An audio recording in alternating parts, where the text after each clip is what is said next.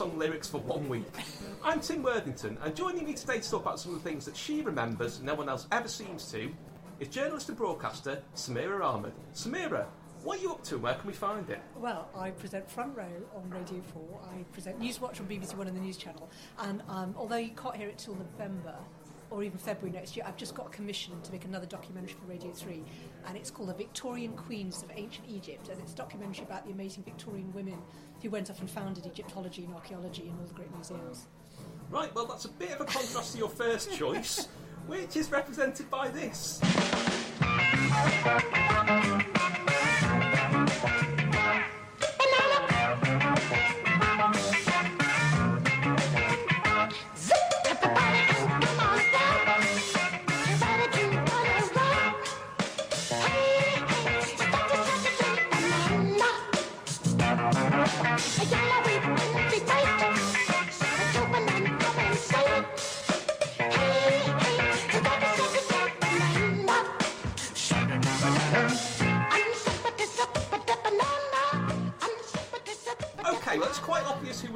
That, but probably not many of you will remember this. Samira, what was that? That was the theme tune to the Saturday Banana, which was an ITV show that was running against, I don't know what it would have been, so it's still been Swap Shop. It was late 70s, 78 ish. And um, there's two reasons I've chosen this. One is it's one of the few programs that I wrote into, and you, you were supposed to send in a badge, and then you would get a Saturday Banana badge back. And I sent him like a really good one. I can't remember what it was, but it was like probably from America or something, something like a bicentennial badge. And I got back a Saturday Banana badge and a, you know, one of those signed photos of Bill Oddie that isn't signed, but it's uh, reproduced. Um, but the other reason I chose it is because I am fascinated by the young co-presenter, and I think it had a couple of presenters over the years, but Melissa Wilkes, who I hadn't realised, hadn't quite put it together until someone told me on Twitter yesterday, grew up to be Zammo's girlfriend in Jackie, yeah, Grange Hill. yeah. And uh, I think she was discovered as an audience member on a kids' show. But she co presented, you know, three hours of live television every Saturday. She was tiny, she had a kind of Cockney accent, and she was a brilliant presenter. And I find myself thinking, how far back in time have we gone that we don't have anyone like that, let alone an adult woman with that kind of accent, just as a mainstream, you know, equal with this middle-aged man. And I know she's really. Um, the reason people will have heard of her is because she was reading out a cue card on the show, and it got turned. It got picked up for Denis Norden's "It'll Be Alright in the Night" because she was talking about the Grand Prix, and she said, "But it says Grand Prix here." but that was that was one of the rare moments you thought, "Shit, she's only nine years old." Yeah. Well, She's it- phenomenal. I don't know why she hasn't had. She should be. She should be the equivalent of Jeremy Paxman now, or something. You know, she should be hmm. presenting. You know, the one show, all those things. Well, I have a theory about that, which is I think that there's a kind of tendency in adults not to like talented children that children actually like. It's the ones, the child geniuses, the prodigies that they think they should be more like. They get promoted, you know, the children who go to Oxford when they're nine and so on.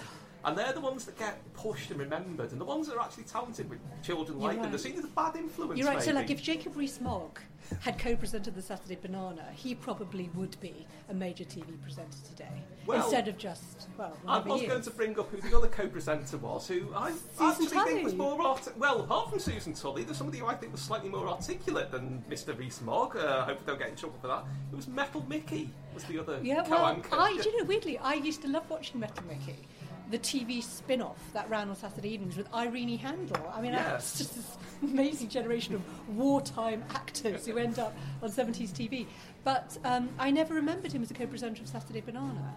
See, I, I don't remember it at all because I don't really have very hazy memories of it existing. The only thing I knew about it for a long time was in the official biography of XTC that came out in about 1990. There's a photograph of them performing on Saturday Banana. Really? Um, which no longer exists because apparently there's only one edition of it still around. Apart from the clip that you mentioned, there's only one that was actually. Rec- I think they may not have been recorded at all. So, in a way, it's only in oral history that the show yeah. survives, and when we die, no one will remember the Saturday Banana.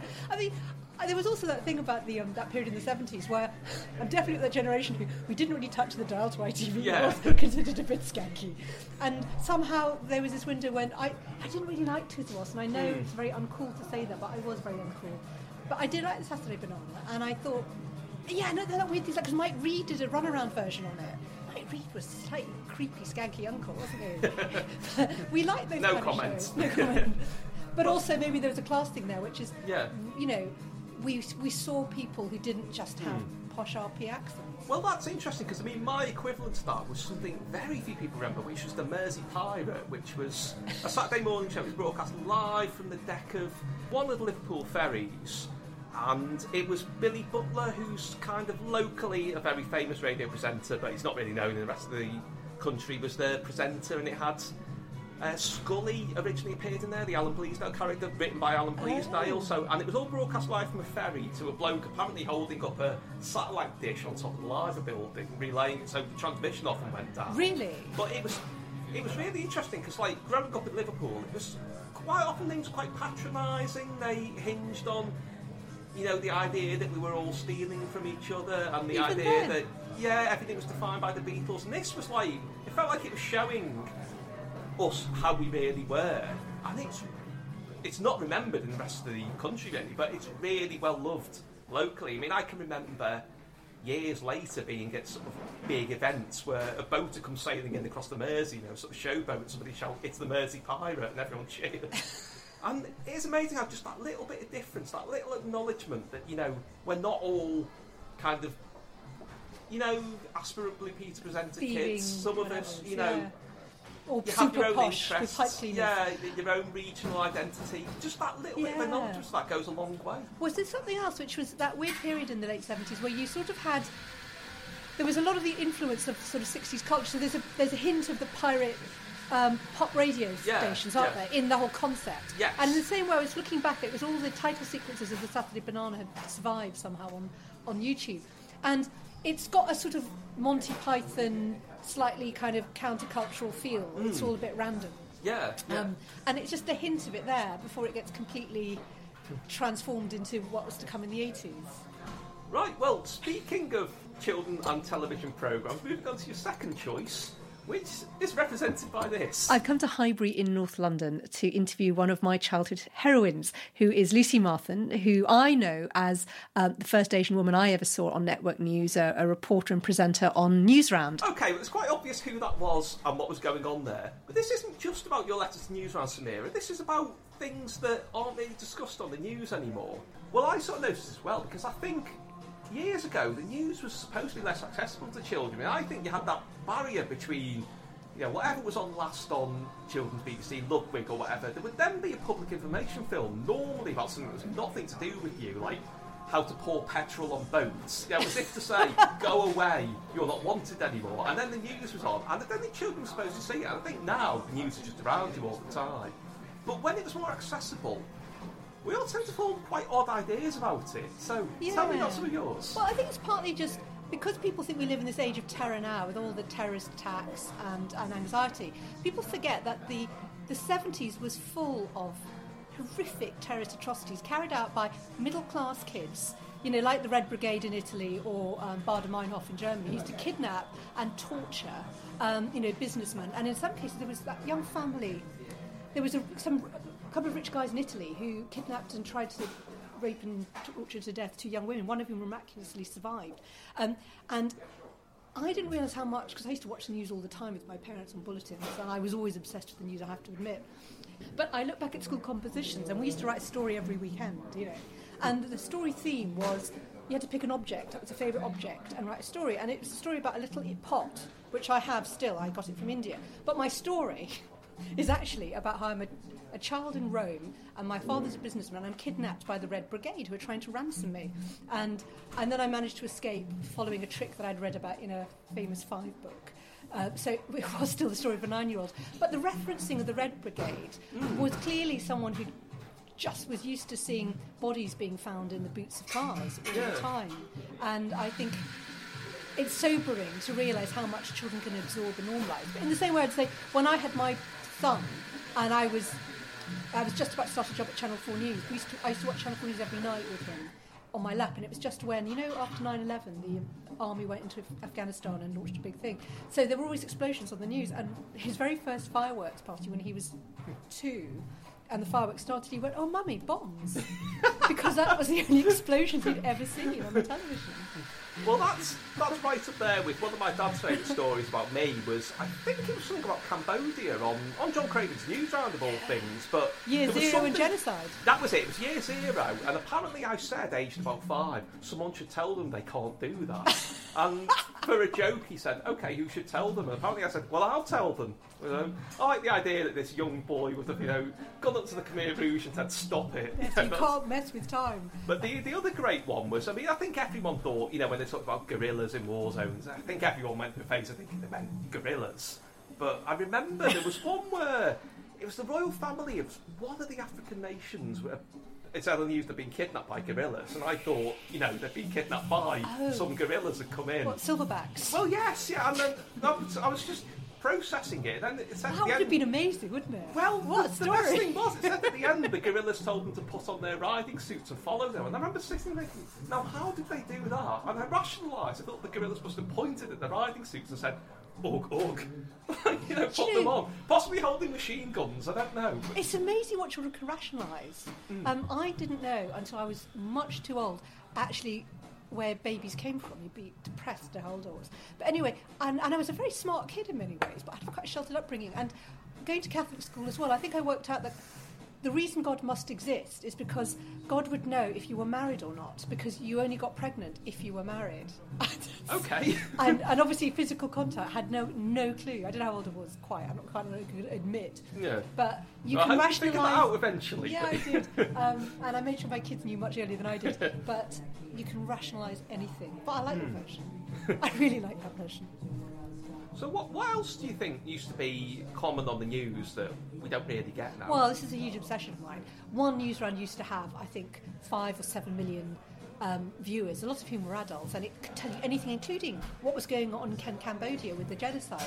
But I'm really conscious of growing up much more aware of European politics. And it wasn't that we got the minutiae of the EU Parliament, but I definitely had a sense of who was in power in France, what the run up to an election was like, what their policies were, and the same with Germany. And so I can remember about 1981 when you had a socialist government in France and they imposed um, currency exchange controls. And everyone in school was saying, oh, you know, it means you can't take that many francs to. Yeah, you know, on your yeah. holidays. And of course, middle class parents in Wimbledon were really furious about this. But we knew from watching the news. And, you know, one of the things about presenting Newswatch is I'm really struck about how we've had a referendum about our membership of the EU when there has been no, like zero reporting of what goes on in, in the European Parliament and the Commission over the last 10 years. I think that's madness. There used to be a programme on at 5 in the morning on the news channel, which I used to watch and I used to get up very early to present Sunday Morning Live. And it was a half hour programme of this week in, in Strasbourg or this week in. Where's the other place they go? Brussels, no. Where is it? One of them. One of them, no. Sorry, I clearly know so much about the European Parliament. Thanks for all the reporting. But yeah, it was a half-hour digest of the week in week in the EU Parliament, and mm. that was the only place on the BBC you could find coverage. News has become so solipsistic, and I say this with no pleasure. You know, I'm proud of being a journalist, but I'm shocked at how. As proliferation of news channels and hours has grown, so you can turn on the news channel at any time and there's a load of them. I hear nothing except about the most self-absorbed Westminster kind of personal politics. You know, it's all mm. about characters, isn't it? And we don't actually hear facts about when was the last time we saw South America on the news. The odd thing about Venezuela, maybe. So sorry, I'm going off on a bit of a political rant here, but um, I think we there's a real failure of responsibility by broadcasters in Britain to tell what's going on. And I will. I'm happy for this to go on the tape. As the BBC is a you know public service broadcaster, we don't just have to chase ratings. We should be putting this stuff on Hmm. You know, in news on the news somewhere. There's a back half hour of the week in, in Brussels or the week in South America, just putting more world news on. Well, I think as well, it's that this is why people complain and say there's no proper satire anymore because there's quite often there's not enough of the international absurdity on the news that you can make jokes out of. That's just personal Yeah, well, observation based on my one joke that I got on weekending as a teenager. Which was? Which was, uh, there used to be a Northern Ireland secretary, I think it was called Tom King, where they kept finding people in his garden. And I was like, and, you know, I probably wouldn't be very proud of this joke now, but I sent it in saying, you know, he's announced a new security measure, he's moving somewhere without a garden. Absolute dead silence to that. I was 15 and I got 15 pounds. So No, I think I think John Lloyd would have been very impressed after you were sending that in. How much did you get paid? 15 pounds. God, you'd be lucky to get that now, wouldn't you? Yeah, yeah. When you think of what rates have gone into backwards. That was a good one. um, I was the only other one I can think of is if you think about that famous song from um, Not the Nine O'Clock News about being in love with the Ayatollah, Oh, yeah. and it's full of jokes about the names of world leaders. So I had to discard Giscard. Yeah. Giscard d'Estaing. Everyone would have got that joke in 1979, Mm. but you wouldn't now. Well, at least we have the news to tell us about these things because in your next choice, something just suddenly happened.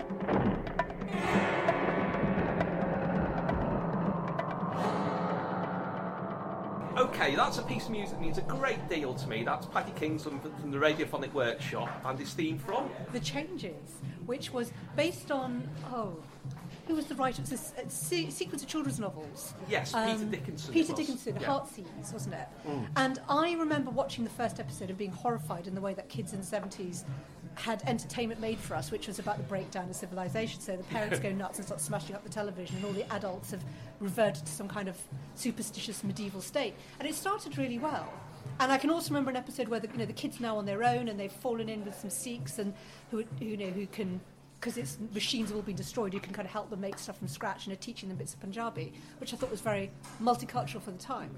But then later on, I, I just you know I watched some of the the episodes again now that everything's been rediscovered, and the acting is so god awful, and hmm. it's it's a terrible series overall. I thought. Just the way it's made. I'm not knocking the books, hmm. but I was it's quite interesting realizing what we took at, and and thought was great at the time. Yeah. and the danger of nostalgia but the but the, the menace of the opening episode I think was completely let down by the end am I wrong I don't think you're wrong because not so long ago I wrote a book that came with the DVD of Children of the Stones, which is another one. It seemed to be a thing in the 70s that the last episode would be an absolute letdown. Either it was all a dream or somebody just went, uh, that stopped happening now. Or even, even the Box of Delights. I Oh, have to point out to people, at the end he wakes up, it's been a dream. Oh, no. Know, there's no I- proper explanation for any of these. spoilers I'd forgotten that one oh well save me having to read it But it's interesting to say about the acting because the one person I think really stands out even still in the changes is Vicky Williams, who's the main lead kid in it. Who was one of those the kids that work good in these programs never seem to do much else. Um, I had a look on IMDb. She's been in lots of things, including she was the next door neighbour in The Riddlers, and she also played Tessa Jowell in the drama about the MMR vaccine, which is a, a surprise. But she never really took off, and there were quite a few like that. And there was Alec Christie, who was in The Children of Green Knowe, very good young actor, and he never really seemed to take off. Uh, Devin Stanfield from The Box of Delights, quite a lot of them. maybe they were all hideously damaged by working on these traumatic shows It's possible, yeah, yeah. because there was one which I think was a children's novel but was turned into an adult drama because the subject was so horrible which was Z for Zachariah Oh, yes. which is about yeah. the girl who's survived. You know, there's been a nuclear war, Yeah, and she's alone in a in a farm. And Anthony Andrews is the s- scientist who survives and comes Yeah. to join her. And I think I just remember it was on at nine o'clock in the evening, and it Hmm. was creepy. Yeah, yeah. And I think if you that's your, your first role as a child actor, maybe you just put your head down for a while. Yes, I know. can. I can actually quite But believe I don't know. I'll be honest. I don't think there was that much really good acting in seventies children's TV. I thought it was all very stagey, and maybe it wasn't Hmm. helped by the fact that everything was shot on those sound stages. Yeah, know. yeah. No, I, I think you're probably right. I mean, because I think the few that have, you know, made it through have been people like Phil Daniels, Toyah Willcox, where they were Oh. probably better than most of the cast. Let's be honest about Yeah. it. The changes, though, it's interesting that it has developed a cult following recently, but I don't think on. I think it's not on the basis of the actual program. It's the fact that people are very obsessed with the whole sort of 70s idea of society breaking down, and also the soundtrack, which is quite like Can or Neu or something. It's Yeah, it very like a. German synth band. And particularly the first episode. If you turned on TV after school and that was here's our new BBC children's drama, the adults have gone mad and are smashing up all television sets, and um, the kids are the only sane people left. that that would. You remember that, and then you forget that the series actually was. The thing I remember really well, which also chilled me, was the Georgian house. But I just remember that you know it's it's like the house is a museum now, isn't it? Yeah. And they find a mannequin of a slave boy, and of course he comes back to life, and they Yeah. go back in time. And I just thought the idea of being a slave um, and being taken away from it potentially or put back in it just horrified me. Well, I think partly it is. I mean, the, the big one for me was very, very vague memories of the Tomorrow People and how futuristic and exciting I, I thought it looked. show. And then I love it, but when I watch it now, it's not quite how I remember it. And I think some of these programs being even more inaccessible made them maybe a bigger letdown when you saw them again because they loomed larger in your memory and your memory played tricks. Yeah, because you couldn't see them get. I think the, the power of the Tomorrow People was that it had a genuinely terrifying opening title sequence. Yes, yeah. And that often it's that most of these shows from the seventies they had quite dark Hmm. um, and eerie um, musical title sequences, regardless of the show. Even even Inigo Pipkins had a kind of you know quite dramatic sort of sixties ballad. Didn't Yes. it? It was track for what was supposed to be a kids show. with zooms in on the terrifying puppets, like, including the one that nobody remembers from Pipkins, which is the Doctor, who was a, a sort of Oh. human-like puppet. I forgot the doctor. Yeah. I, I think I blanked that and I stuck with when it became Pipkins after he died. Yeah, And um, Wayne Laryea used to present it. Yes, It yeah. Now, what, see, there's an actor. Why wouldn't he? He actually became a news presenter in um, Southern or something. Someone Right. told me. But he was such a handsome, Hmm. articulate, thoughtful person. I just thought, why, why didn't his career become Well, huge? he was on the primetime American show as well, which I find inconceivable. The Bugaloos, apparently. Oh yes, now you've reminded me. Was that before or after? I think it might have been before. I think it was before. It's one of those. Um, um, who were those weird brothers? Sid and Marty Krofft. Yeah. Yeah, do you know, there must be a whole equivalent of your podcast in the States, which is people who grew up watching The Weird World of Sid and Marty Krofft. I once sat through an entire episode of that show they had the Bay City Rollers presenting. And it Oh, was yeah. a version of Hell. It was like that film where people are trapped in hell and hell is a TV show that you can't escape from. And it is that show. Well, while on the subject of bizarre 60s Americana, here's a clip. It's not re- actually representing your next choice, but it's as close as we're going to get. Now, I'm going to be very calm about this whole thing. If you take me back to my hotel room in the next ten minutes, I'll forget all about it. If you don't, I'm going to holler bloody murder to the American Embassy. A very normal reaction, Miss Hazel. I'll tell you what, if my credentials don't entirely satisfy you, I'll holler with you. Hades? Headquarters Allied Defenses, Espionage and Security. Colonel Douglas Campbell, late of the Scots Guards, presently in charge of this very powerful and very secret organization. Do sit down. Get that, Timmy, will you? Oh, let me introduce you, Flight Lieutenant Timothy Wade, Royal Air Force, on leave of absence. Leave of absence is more like it. Okay, well, that's a clip from Fathom, which is a 1967 film with Raquel Welch and Richard Briers as an international spy busting team. Like I say, it's about as close as we're going to get to your next choice, which is a doll called Havoc. So Havoc was this doll produced by Mary Quant. She had all these licensed products, and she did two dolls. One was Daisy, who everyone remembers. She had beautiful curly hair and an amazing wardrobe, including a kind of PVC red belted raincoat. I remember exactly from the catalogue. And my mother did get me Daisies, but she also got me a Havoc. And Havoc had a zip-up scuba suit and a kind of short Mary Quant bob, and she was supposed to be like a kind of super spy. But because it was the early 70s and I had incredibly stereotyped ideas about masculinity and femininity, I considered her um, a sort of stand in man for my daisies to fall in love with because she had short hair and, and sort of was wearing trousers. Well, I was going to say, I, I, I've never seen Havoc before, but I looked up some photographs. She looks like if somebody mistaken Jane Asher for a cake and tried to decorate her face. Oh, enormous I- I- makeup. No, I'd say she's more. She is more like Monica Vitti in Modesty Blaise. She has, Yes, you know, yeah. and she's got, and she actually has makeup on. She's got kind of big, those big daisy eyes with the kind of giant 1960s, 1930s style eyelashes. And yeah, I, I think. I look at her and I think it's unfathomable what that I thought she would do as a man. But Hmm. my brother wouldn't let me play with any of his action then. And so I had to find someone for all my my plots. Hmm.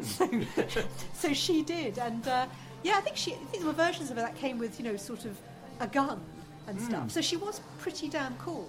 Well, I saw the advertising blurb for it, which said, with the skills and daring to surmount every hazard, outwit every foe, and all the gear she needs for her fantastic adventures, collect all her gear. So they weren't being subtle about it. They were saying buy all the accessories. Yeah, but the accessories were things um, to carry out missions. They were Yeah. handbags. And again, Mm, you look yeah, at, you know, how many years did it take before they brought out Vet Barbie? Um, Mm. It was ahead of its time. It really was. And yeah, I wish I kept on to. She quite short though. That was a bit annoying. Were there any other figures in the range, do you know? Or... I think um, I think internationally they sold her in pink and stuff, which seemed to defeat the purpose. Yeah. But basically, she was she was just in a black zip-up scuba suit, Mm. and yeah, as I say, look back and you think how fantastically cool and modern that was. And there was also Action Girl, which you may well know, who was Action Man's female equivalent. See, I never knew that. I knew there was Yeah. Action Man's mate with a beard that I can't remember the name Oh. of. Who, you know, So this is this is a trauma for my brother. That he had a load of action Man who had scars and different Mm. uniforms and that weird knobbly hair. And Action Girl kind of came in a um, a jumpsuit, a flared jumpsuit with a lovely long patterned sash, very 60s, long hair. And in the box, I've seen packaging. She came in a box where she's sort of standing there, and there's a bunch of soldiers in a jeep behind her. Mm. And you think you wouldn't really want to package things like that now. But the idea is No, that yeah. she's she's sort of a, um, she's ready for action.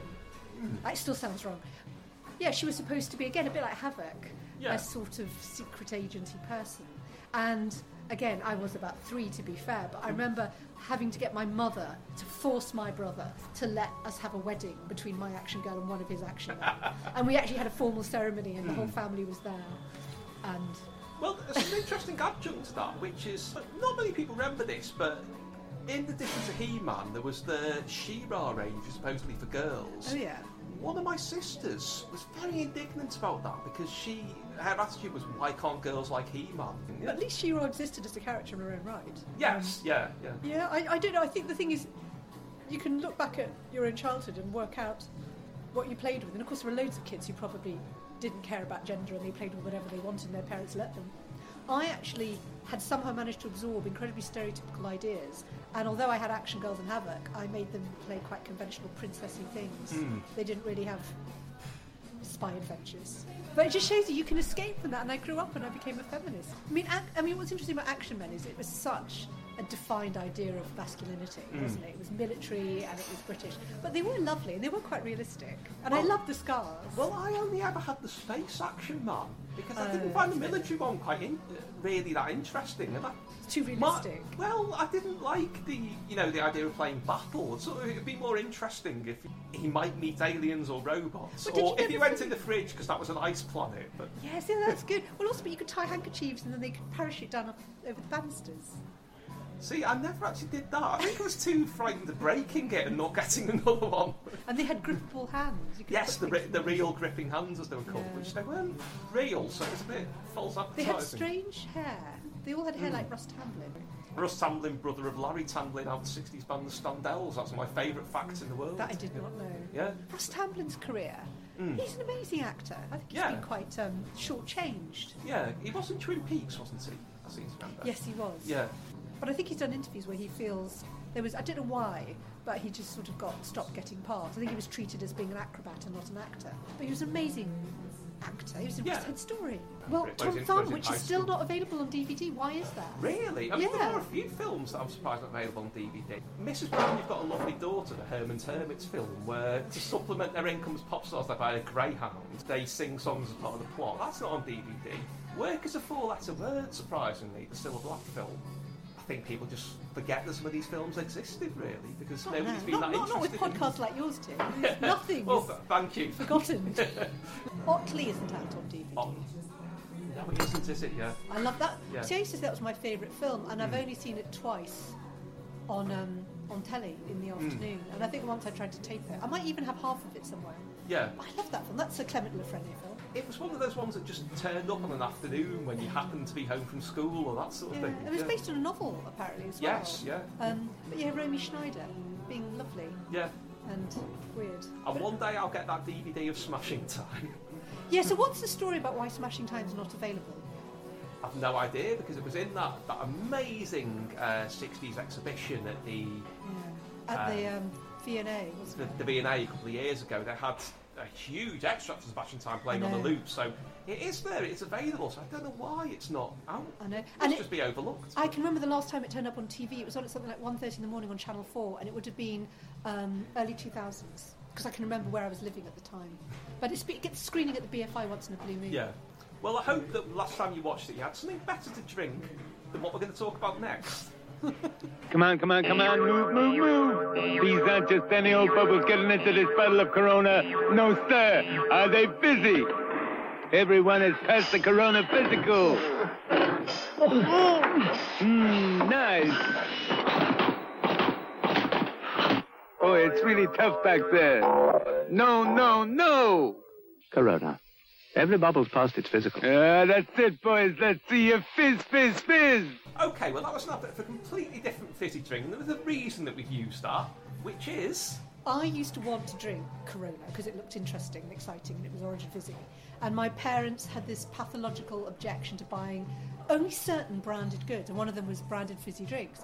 And my dad had a business in catering supply, so he had a, a membership of this then very big catering wholesalers called Nurdin and Peacock, and they had a giant warehouse near where we lived in an old Art Deco building, and you could buy anything by the case. So they used all these weird Nurdin and Peacock own brand fizzy drinks, which were utterly disgusting, and some of them, you know, we had to have and pretend that well, this is what you're going to have if you want Fanta or Corona or whatever, and it's it's weird that it still bothers me because I I don't allow fizzy drinks in my house anymore for my own kids except for birthdays. But I just thought if you're going to buy something, buy the real thing or just don't buy it. Um, and yeah, it was part of the letdown was that they bought, they would buy so much of it because it was so cheap, but it was all disgusting. Um, but yeah, the other main thing about Ned and Peacock was children weren't supposed to be in there because it had forklift lift trucks driving around all the time with giant crates, and of course. It's been the 70s. My father didn't worry about it. And I remember going with him and some guys from the office to buy supplies.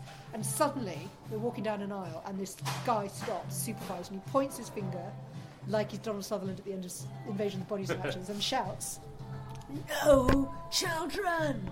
And of course, I'm the one who feels horrified and shocked. Yes, yeah. And it was definitely a kind of child catcher Baron Bomburst moment as well. we thought, what are they going to do?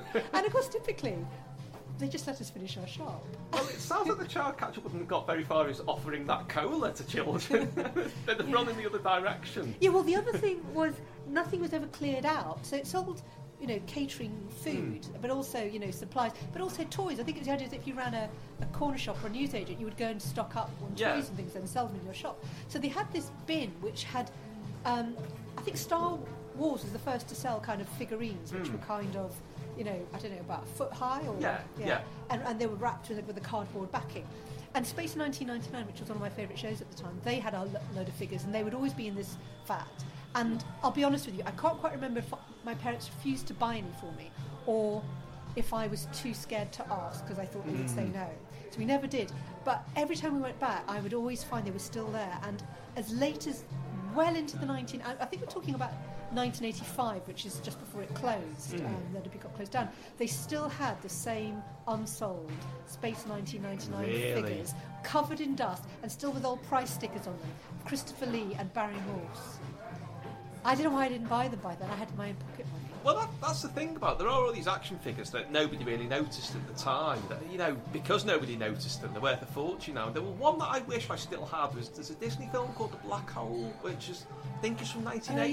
yeah, Anthony Perkins. Yes, yeah, uh, where I had, because I was obsessed with that film as a very small child. I think it was one of the first that I ever went to see in the cinema. But I had a figure of one of the robots from it, and I don't know what happened to it. I wish I still had that because even though it's worth a fortune, I wouldn't sell it. But you know, they, were all these. They obviously thought, you know, oh, people are going to buy. Well, I think Star Wars just made everyone think about merchandising in a Yeah. new way and putting out figures of everything. Well, that's why there was a children's toy, the Alien from Alien, which still baffles me to this day. Well, don't forget they did Batman: The Dark Knight in McDonald's only a few years ago. Really? It's one of my. That's one of the things to get cross about. That that film was a 12A. Hmm. Was it even just a 12? No, it was a 12A. So you could take four-year-olds to see that film and see people getting stabbed with pencils and. Yeah. beaten to a pulp, but no blood. And yeah, Across I remember being turned away for absolute beginners when it came out because I wasn't 15. But You were lucky. they let me I, I love absolute beginners. I, I sort of love aspects of it now. Yeah. It's, it's awful. It is like when you all the hype about it. Do you remember the hype? I do There was remember so much hype. and then going Yeah. in to see it, and within the first few minutes, your heart's sinking, and you think, "Oh shit, this is like a 1960s Cliff Richard musical. No one's gonna. This is not gonna work." Yeah, it doesn't really hang together. No. But my only real fizzy drink anecdote is similar because I've tended to try and avoid low rent own brand fizzy drinks wherever I can. But a couple of years ago, just after a house move, I was particularly skint one month. And I'm one of the few people who was addicted to Dr. Pepper. Uh, Really? But I didn't have enough to enough money available to buy some proper Dr. Pepper. And then this Tesco started doing something called Dr. Fizz, which is probably about I think it's about 25 pence for a big bottle. Yeah. And I bought some of it, and I remember all the way home thinking, oh my god, what's this going to be like? I remember putting on Facebook as my status a photograph of it and saying, if you don't hear from me again, call the authorities. But it wasn't actually that bad. What What is supposed to be in Dr Pepper? Um, Is it licorice based? pepper and... No, isn't it? Isn't it Medicine? something like aniseed based or licorice based? A bit Is like it? Pernod. I don't know. I just know I, I enjoy it. I'm in, a, I'm in a very small minority. No, well, yeah, it's. I guess someone buys it. Okay, well, I think one of the main reasons that people knew Dr. Pepper for a long time was it was one of the cans included in that bizarre, you wouldn't get this now, that game where it had the rifle to shoot cans off a wall that was around in the late 70s. And one of them was Dr. Pepper, but uh, there were other games involving walls, including this.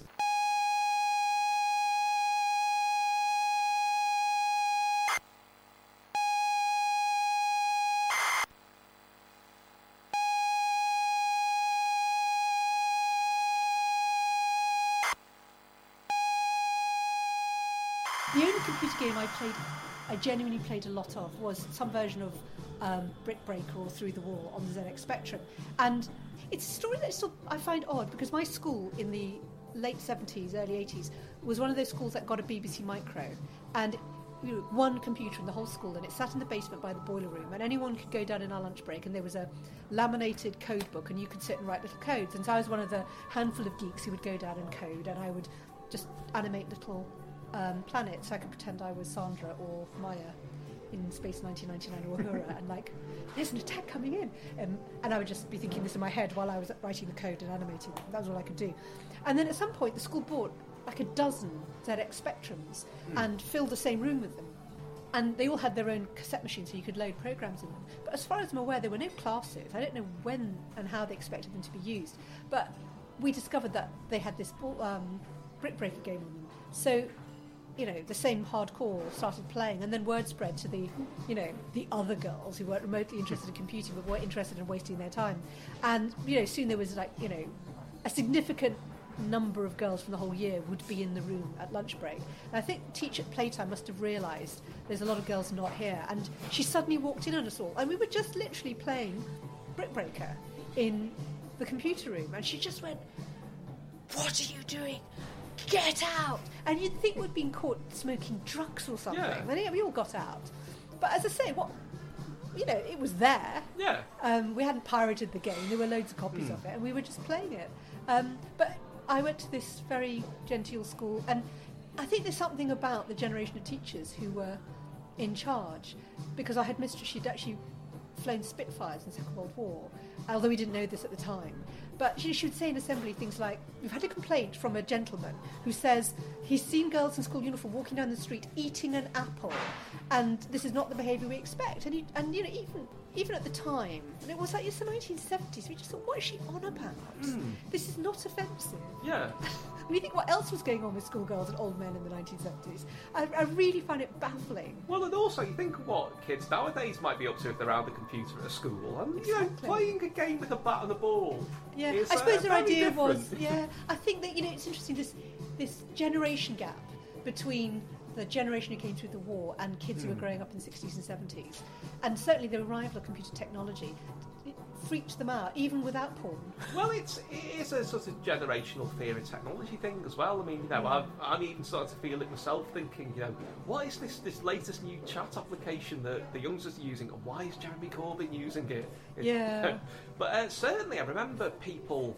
I mean, it gets made into a joke now, but the video nasties thing, people acted as though videos were going to while you were sleeping, sort of come up the stairs and wind a flex around your neck and murder you. Like Yeah. it was supernatural. It could come from beyond the tape. You. Well, they say, I mean, I think it repeats every time there's something new. So the, when I Hmm. first started working as a journalist, the equivalent was raves. And I just remember my news editors, who were all at least 10 years older than me, were all obsessed with, you know, the depravity of raves. It was just a bunch of people being quite happy in Yeah, a field, yeah. as far as I'm aware. But they thought it was, you know, it was like reefer madness. It was that same panic. And I can remember a bizarre TV drama that was scripted by the woman who wrote, she wrote The Best of Everything, mm. which was a novel about secretaries being sexually harassed in New York in the 1950s, which turned into a film. But she wrote this drama called Mazes and Monsters, which was clearly inspired by Oh yes, Dungeons yeah. and Dragons, and it was based on a completely false story that um, a kid had gone mad playing Dungeons and Dragons and died. Mm. That playing role-playing games could kill you, and it starred very young Tom Hanks. Right, right. And I remember my mother saying, "We have to sit down and watch this together." one of the, you know, because you need to learn. And there was this fear even about role-playing games. Mm. Um, yes, that he, he he was found dead in a cave and he'd gone nuts and fallen off a cliff or something. And there was the way these things were always portrayed as well. I mean, I remember Grange Hill had a video nasty storyline, which Did people they? don't remember, where somebody brought in a copy of Ninja Demon, which obviously is not a real film, and there was huge consternation amongst the staff who were saying, "Do your parents watch these films with you?" Ninja Demon sounds pretty tame as well. and maybe you can see what was to come, which was the whole panic about satanic abuse. Do you remember that in the um, mid to late 80s? I do, yes. yeah. Um, and the number of cases that were investigated, the number of adults who were locked up and then subsequently found completely innocent. It's Mm. um, we forget witch hunts are, are, are very recent, Yes, yeah. linked Um, to this, fi- and I'm sure part of it was this idea that they were being made to watch these bizarre things. Right, well, speaking of watching inappropriate stuff in appropriate circumstances, moving on to your next choice, which is something we've not even really been quite able to identify, but this is it. You are no match for that black lady. I'll take care of Cleopatra Jones.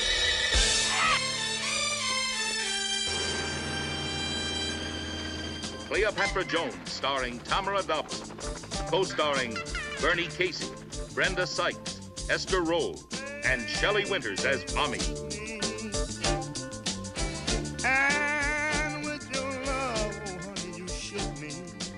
Okay, well, this isn't Cleopatra Jones, yourself is well remembered. It's kind of the context you first saw it in. Yeah, no, this is something I, I genuinely don't think anyone else remembers this, and my mother and other people I know have denied it's true, but I know it's true. And there was a, a children's show called Picture Box. It was like a school's TV show on ITV, and I must have caught it when I was off school sick one day.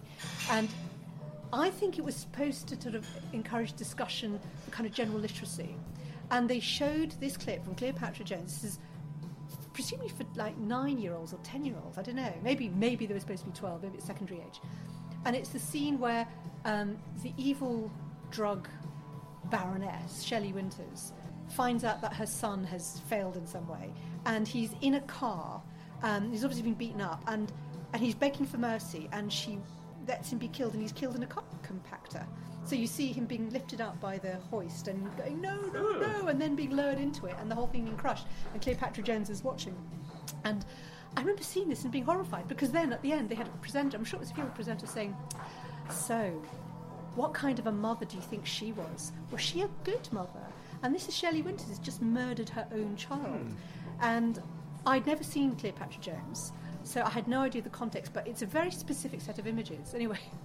25 years later or so, I'm a member of the BFI. And I they had a black exploitation season, but I went to see Cleopatra Jones, and this sequence suddenly took place on screen, and that's that was the moment where I knew I hadn't been mad. That I mm. really had seen this before, and it had been used in a children's education program to prompt a discussion about Yeah. motherhood. I can only 70s. assume they'd bulk bought it cheaply because I would imagine at that point it didn't have a distributor in the UK and it was just sitting around not being shown. So they must have like bought it and thought, what do we do with this footage we just bought? Let's put it in picture box. But again, you just find us thinking about the adults who were who were producers on these programs Mm. and what they thought appropriate to show kids, and this whole sense of boundaries. And again, I do Mm. think it goes back to this that generation who were young adults in the 60s, and now were in positions of power, at running television or in schools, Mm. and they were doing this stuff which.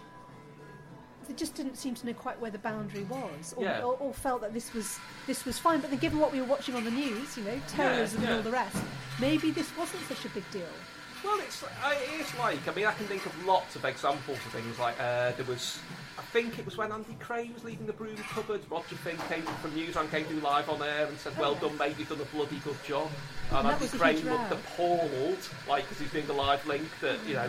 Poor old Roger, without realising, he said bloody. Uh, I can remember all kinds of things like that. Oh, I feel Uh, really bad because Roger I knew really well because he would do doing night shifts on BBC World um, World I don't think he did it deliberately. No, he didn't. But he's the loveliest, most polite Yeah, guy, and yeah. now no one would think twice about it. No, and the, there was the. I remember being absolutely startled by. There was a Blue Peter expedition to.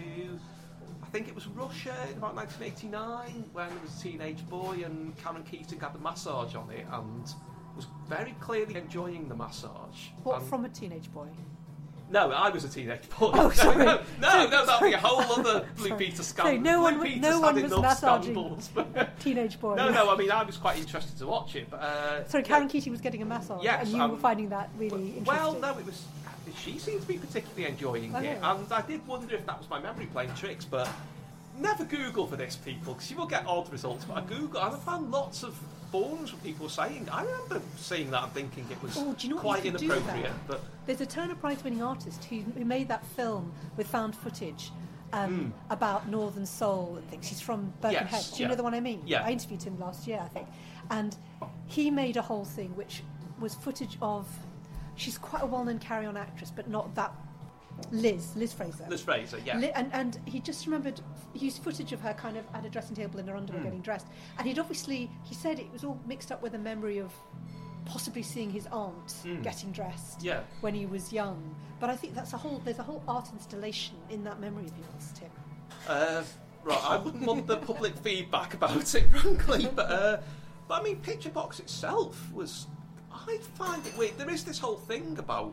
I mean, we were saying about things like the smaller people supposed to have scary opening sequences, but I, there are things I look back and think, why did people think that was not not inappropriate for kids, but why didn't they realise it would freak them out? I mean, I particularly think of I think of the test card. You know, children were obviously going to be scared by a clown and the girls staring at them. There's the start and end of Camberwick Green with the clown, but uh, Picture Box, a lot of people were frightened of the Yeah. opening titles with the box turning around, and of course, as mentioned in the previous edition of this, the music played on instruments made out of bone, which obviously you didn't know at the time, but Oh, really? it was done by Lasry Baschet, who were French avant-garde musicians who played that piece of music on instruments they made out of bone. So, which makes it even creepier. It does, and but the thing is, even in that 30 seconds that it ran, it was creepy. And Yeah. part of that is there was a thing about late 60s, early 70s culture, which was Hmm. very much built on the bones of Victoriana, wasn't it? Yes, and, yeah. Um, and that weird sense of spiritualism. Yeah.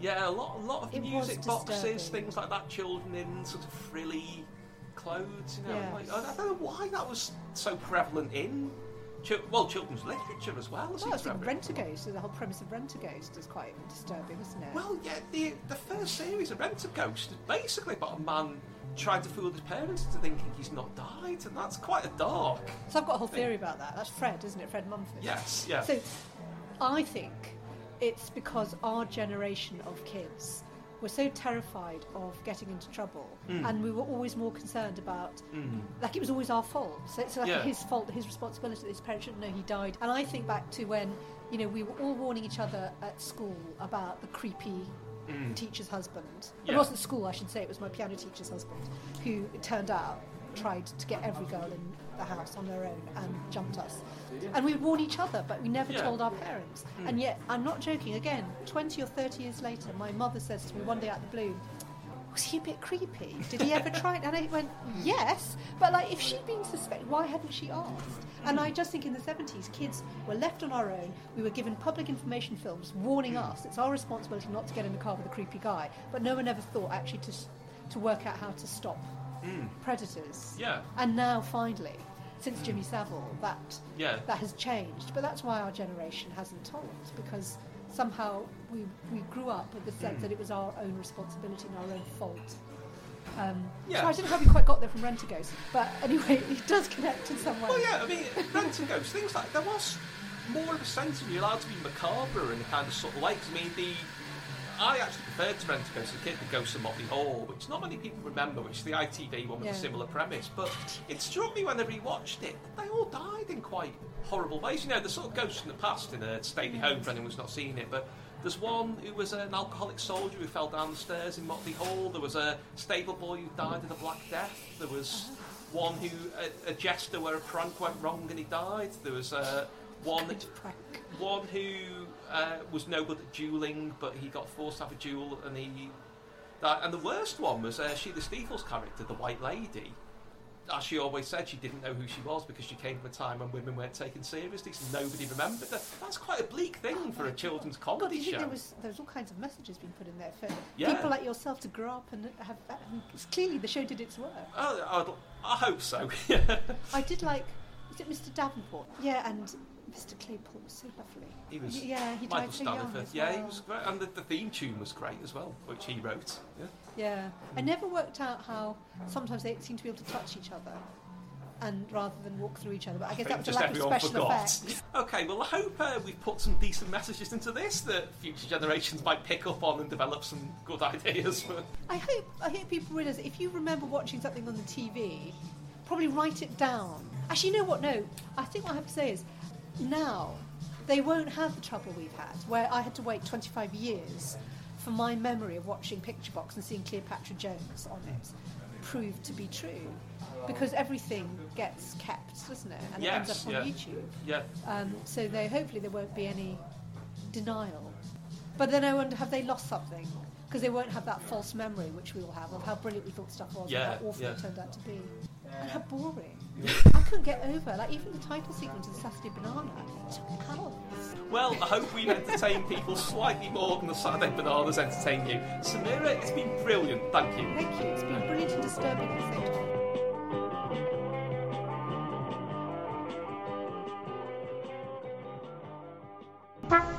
Not on Your Telly by Tim Worthington. From fish to fun to ski boy, the ultimate guide to TV that time forgot. Find out more at timworthington.blogspot.co.uk.